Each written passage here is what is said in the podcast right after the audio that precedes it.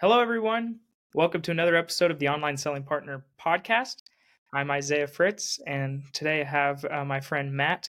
Matt, uh, go ahead and introduce yourself in your own words and a little bit about your history and how you got to where you're at today. Yeah, sure. I'll try and keep it brief. Thanks for having on me, or thanks for having me on the podcast. Um, I've been in e-commerce for about 15 years. Really started on the retailer side with Footlocker.com um, nice. a long time ago. So um, I, I was a sneakerhead at heart and nice. uh, we sold a lot of shoes back in the day. Um, so that's really kind of where my e-commerce uh, journey began, which was great because I got to see the retail side um, from a brick and mortar omni perspective very early on in my career. So how did you compete against Zappos?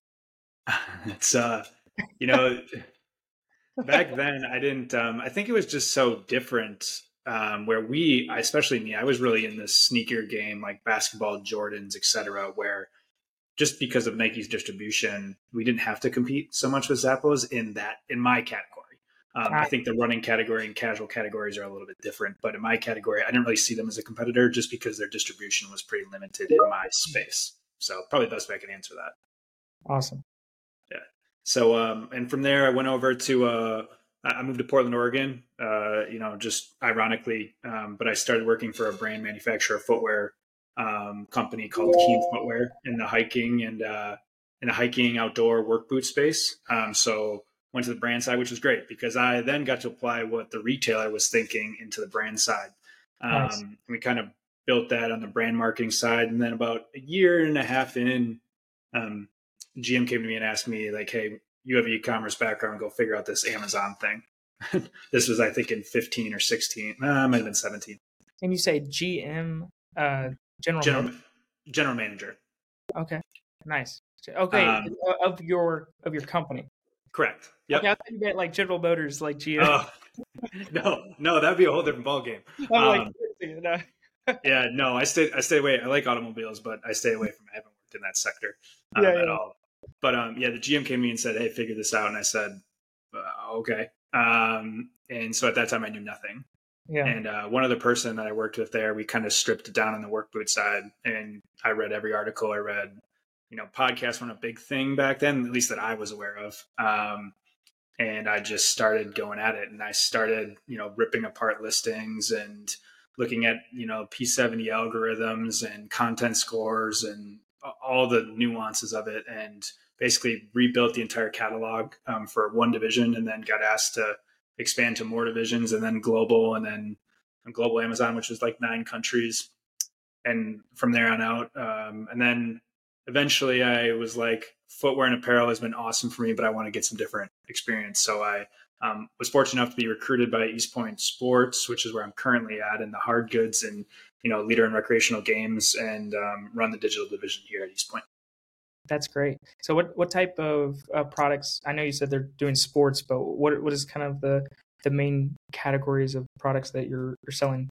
For 100, percent yeah. So it's we're all in the recreational game space, and there's some toy and some fitness and, and stuff like that we do, but most of it, it's um, we're probably one of the leaders in cornhole boards, nice, um, uh, pool tables, ping pong tables, dart boards, everything in that game room space or outdoor recreation, tailgating, whatever it is um, we probably have made it or we do make it. And uh, we sell it you know mostly in north america. We have a little bit distribution overseas but um, our, our, biggest um, the biggest retailers in the us are we distribute at so.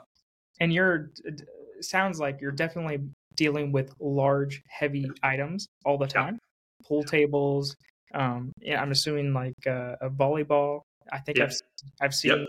point volleyball stuff. And these are all large um, oversized items. Uh, I know when you're talking in the 3P world, we call it oversized, anything over 18 inches.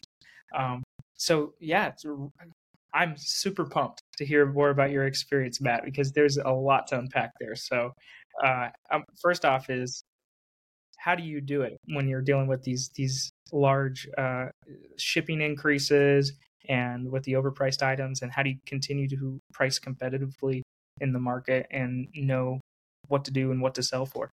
Yeah, I think it's been a big learning curve for me going from selling a shoebox size to uh, you know a 200 pound pool table yeah. via Amazon is a is a night and day difference. I think there's a couple things to unpack there. One, I think it's constantly changing.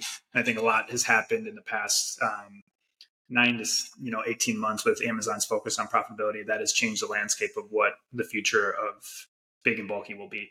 Yeah. Um, but a couple things. One piece that was also a huge change for me is we our business was 50% direct import, 60% direct import when I came yeah. um, to East Point. Um, that is dramatically shifting back um, back to domestic. But that was one piece how we were able to stay competitive from a, a price perspective. Um, because we did so much direct import, we were able to manage costs, manage sourcing during some of the pandemic, but there were definitely increases. Um, so that was one piece that was that was on our side. Now that Amazon's pulled back heavily on their direct import, yeah, uh, explain that to people that are not doing direct import with Amazon because there's a lot that are not. So can I explain that? Yeah, 100%. So what's interesting is our business outside of Amazon is like 70, 80% direct import. It's okay. uh, it's heavily, it's really well done within the Walmart's, Targets, the big mass retailers of the world. And you would define direct import, and I'm just you know trying to dumb it down for everybody. Yeah. Are dummies like me, right? So, so define direct import. Yeah.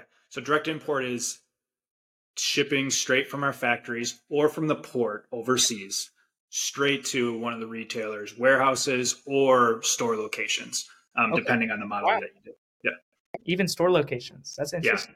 Yeah. It, it depends on the store and customer, but yes, it can happen. Awesome. And obviously, that's a huge advantage uh, for cost savings. Um, and usually, does the retailer pay for that? It depends on the agreement you have and the Incoterm you have. Um, sometimes you can pay to the port. Sometimes you can pay all the way to the U.S. port, and then they pay from port to country. So it really depends on the Incoterm. Usually, it's a split funding. And, um, and define that for me too. You said Incoterm. What is that? Yeah, so Incoterm. So when you do direct import, there are different basically taxes sourcing codes that you pay. Oh. And really that defines who's responsible for the duty, who's responsible for the tax to nice. get into the country or out of the country. So it's more on the import export sourcing side, but that's who defines who's paying for what. I see. So if you say like, uh, like, you know, I'm Isaiah. So Isaiah's taking, uh, how would you call it? Like Isaiah's taking the Incos on this or like? Yeah. So I'll, I'll give you an example. So. I'll give you an Amazon example. So Amazon this is Amazon created an own Incoterm called MDDP, but um, okay. it's modified duty. But basically, so they'll pick it up uh, a container load. They'll pick it up at the port okay. um, in in in this case Asia, um, and they'll pay from Asia all the way to their facilities in the U.S. So they say um, Amazon's Incoterms are FOB Port Shanghai. Yep. And then they pay for it, and and they call that MDDP. Yeah, the, in this case, yes, but they operate under FCA or FOB, whatever it may be. But I just use that as an example. No, no, yeah, keep going. That's great education for me. Like, right? Yeah. So, like, I'm uh, I'm not currently doing direct import with Vendor Central, so it helps me. And I, I know there's plenty of people out in the audience that are like, hey, maybe I should be doing direct import, right? I have large items also.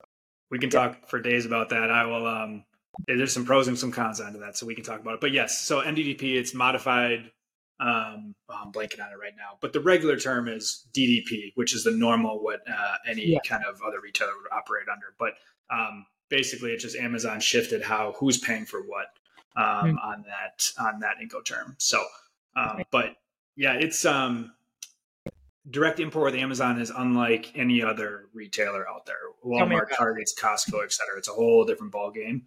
Um, managed differently. Their algorithms are different. Um, that you could do an entire podcast and i know some experts in that i'm i think i've become pretty well versed i'm far from an expert but there's some people that just specialize in direct import um, and it's, it's pretty impressive what they can do but uh, over time we're slowly shifting back to domestic because i would say amazon's direct import algorithms predictability um, communication uh, data integrity is challenging um, and it can put a lot of stress on manufacturers for their sourcing models, et cetera.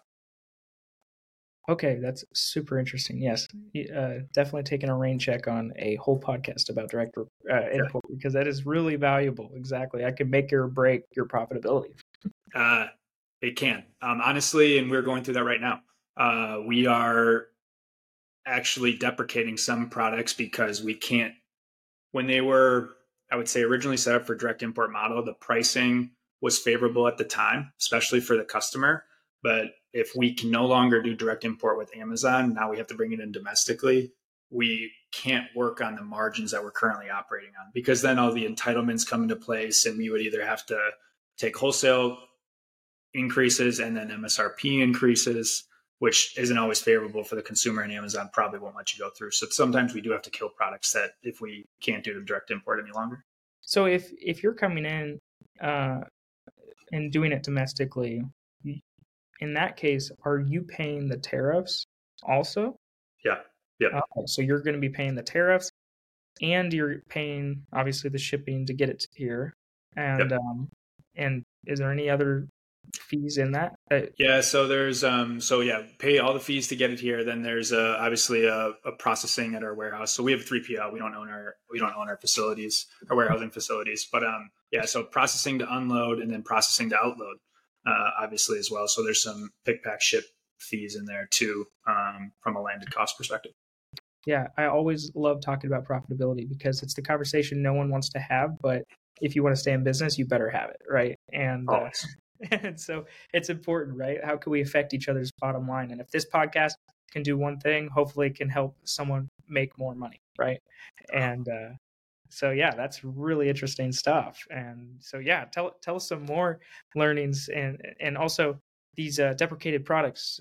Uh, we should definitely you know talk about. Maybe we could talk. help you guys out with uh, maybe doing some stuff on 3P or something. Yeah. So it's funny enough. So in some of it, I'm actually running a model right now. Your profitability, yes, no one really wants to talk about, especially in e-commerce. Um, you know, yeah. the the trend over 10 years was top line growth, expansion, yeah. assortment, etc. Um, but uh, I was always really keen on running P&Ls for individual items, business units, etc.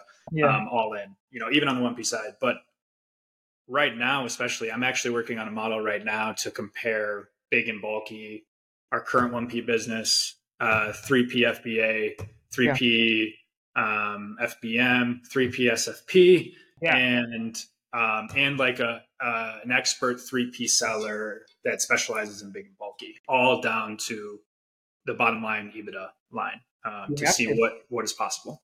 I, I'm working on right now in in making an entire calculator for vendor citrus profitability, working with a 3P partner profitability, working with, uh, like you're saying, self fulfilled prime yourself, doing all these things because you're right. Every brand needs that. And yep. I love, you know, maybe we could collaborate on something after you go through this because that that is awesome. I think uh, if we could help people be more profitable, that's what we want to do. So yeah. This is this is awesome. This is turning into uh, some some really uh, meat and potatoes pretty quick. I love it. So it's it's a it's a really thing, and um um the 1P profitability, which a lot of vendors don't mm-hmm. do to the bottom line, Amazon's contribution margin level, which um, I can't take credit for it. I have someone on my team that actually um, built the models, wrote all the Excel formulas to basically estimate what Amazon's contribution and bottom line margins are um, based on you know FBA fees, what they're paying for shipping and storage, everything like that, and then we compare it to you know what are our dropship fees because we sell items multiple ways. Um, so how do we ensure that there's parity? Um, not parity is probably the wrong word but you know not price wars in the market. So we're evaluating all of that down to the level. And i think that's to be successful in e-commerce in the future you're going to have to. I don't, I don't think there's any way around it. That's right. And especially you haven't mentioned this yet the rise of advertising costs yep up 35% or something since pre pre-pandemic levels or something like that. I oh. think was the latest stat. It's uh it's pretty crazy. Yes. Yeah, so on top of all that, advertising, right? Amazon's revenue, top line revenue only went up like 2% last year, but their ad revenue from sellers went up 24%. Yeah.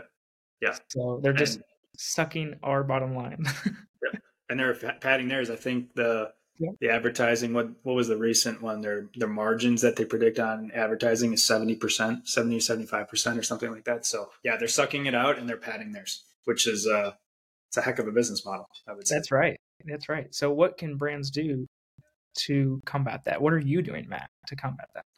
I think it's uh, a couple things where you you know i think it all is going to start with optimizing your products for the e-commerce channel. I think there's a lot of brands out there right now that are just selling one product um, across all the channels, which is gonna which is gonna be hard. And I think certain categories are gonna have it harder than others. Obviously, we're in um I've been fortunate enough in my career to be in less competitive um, spaces on Amazon from a CPC perspective. You know, I'm not in the pharmacy sector. I'm not in the grocery sector. Uh, I'm not in like commodity. Well, I guess we're in a little bit of commodity, but I'm not in super areas where you know CPCs where you have to have supplements. Yeah, supplements exactly, That's perfect cool. like that. Where you know where your ACOS or your tacos are forty to forty five percent, you know, in some of that stuff just to stay alive because there's so much competitive there. So I'm very fortunate in that aspect. That's great. What what do you shoot for your tacos? Um, it depends. I mean, uh, I think it really depends on the life cycle of the product. You know, when we're launching a product, the tacos might be 30% oh. just because we get a breakthrough. But when it hits a maturity cycle, um, you know, anywhere from five to 15%, depending on how long the lifespan is. But I would say it's very much product life cycle dependent. That makes sense. And what about, uh, what about eh, with your products? Like, do they even have an LTV? It's a good question. Not really. Um, I'm thinking. I'm like, eh, yeah. Go ahead. Yeah. Yeah, yeah, and this this blends into our direct to consumer, you know, business, um, which I had to, you know, kind of look at and take down some of it too. But yeah, we sell you sell one cornhole board, it's good for five years, you know, and most people don't have lifetime value models of five time five to ten years in e-commerce unless you're getting multiple multiple purchases throughout that throughout that year. Um, so yeah, we don't really have LTV value in a customer. We can get some multi basket, but the lifetime of keeping that customer is really it's one purchase and one purchase only. Okay, that's what I'm wondering uh, if you could do uh, like a, some sort of wallet share or cross sell or uh, upsell opportunities.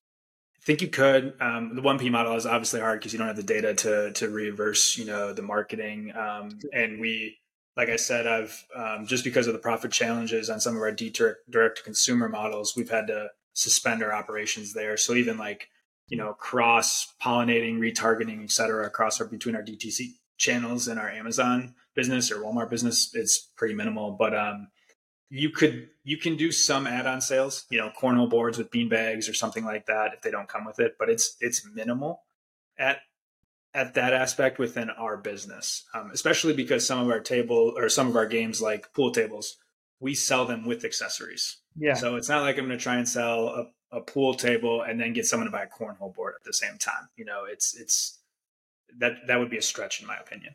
Yeah, that makes sense.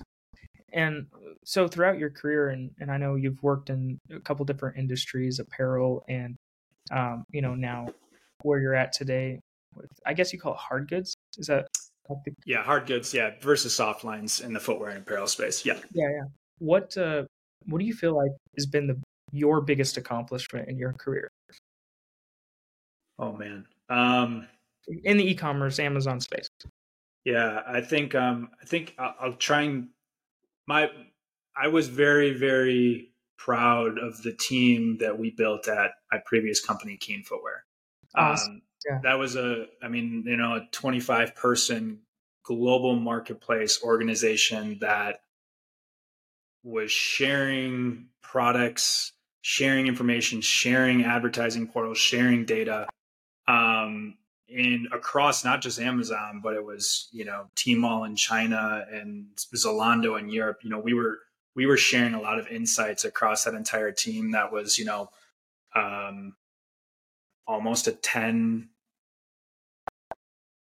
a nine figure a nine figure business um, yeah. and that was i was really impressed with how everyone came together and each region operated independently but we we worked collaboratively. And i think that was probably my biggest accomplishment. I would say on top of that coming here to east point and the team that i built here i'm really proud of what they've done because we it was a complicated challenge coming out of the pandemic, and um, the previous teams had to make some really hard changes, and those hard decisions impacted kind of what we inherited, and we've had to really, uh, I guess, learn and then untangle, organize, and rebuild, and we're kind of on that rebuilding cycle right now, and it's it's really challenging when you got a domestic business, direct import business, a dropship business, and pricing is all over the map, and you have a completely new team coming in you know, to get that untangled in less than 18 months and, and starting to rebuild from there uh, is impressive. So I think it's probably twofold right there. I love it. And I love how both of your answers to that question revolved around your team. And I think like that's obviously a sign of uh, a true leader when when you know that uh, that is the biggest accomplishment to to build and grow people, right? And so Appreciate. I uh, I really admire that, and so um, so if other people out there that are in your shoes, they're running an Amazon uh, 1P, maybe a hybrid model with 3P. Or by the way, do you guys do a hybrid model? We don't right now. We are considering it. Um, we definitely going to have to be careful in how we work with it. You have the 1P, you know, kind of, you know, threats and stuff that work like that. But we are considering it, given some, I think, guardrails we can work around with 1P and why why we think we can make it work. Yeah, we we definitely talk about that a lot on the podcast, and we have some more really cool podcasts about people doing hybrid models successfully, unsuccessfully, and yeah. you know, some some cool stuff on that. So we do talk about a lot of that. But uh, but any somebody in your shoes, what what do you feel like if you had uh, the biggest takeaway after they're listening to this podcast? Say, hey, go to work and do this, and to help your bottom line. You know, what is something that you can think of? To help the bottom line, I mean, in my opinion, everything with Amazon, the success of Amazon 1P or 3P starts with literally going down to the root granular ASIN level data That's all right. the way in.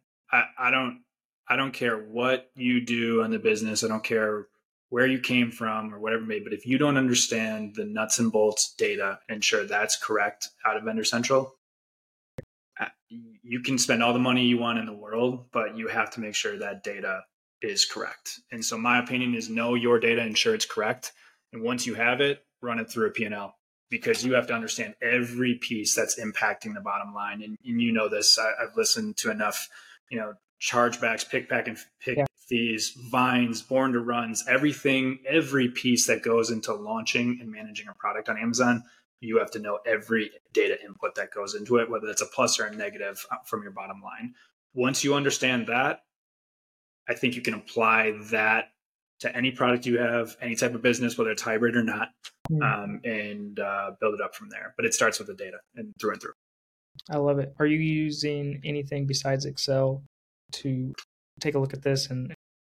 Yeah, so um, so we have so our our retail media partner has a platform that helps analyze it a little bit further, and then um, we actually are just starting. We did this on my last company, but we're extracting all of our data out of Amazon, and then we'll layer, you know, a business intelligence tool, probably Power BI, on top of it, nice. um, and then we'll start integrating, you know, our cost of goods, our our packing fees, and probably build out kind of what the profit structure is like from their advertising expenses, et cetera. But for right now, it's mostly Excel, some portals with our partners, and then eventually we'll get into business intelligence, which we were doing at my last work. So, if anyone wants to reach out to you and maybe connect with you, talk to you, where's the the best place for them to do that? Yeah, probably uh, LinkedIn is the the best place. I know you're active. I'm active. That community on LinkedIn within e-commerce is is incredible. Um, I wouldn't be where I'm at without the knowledge and the networking that I've done. But LinkedIn, message me, um, and then I can give you my email, my cell phone. We can text, call, whatever. But LinkedIn's probably the easiest way to message me right away. Awesome.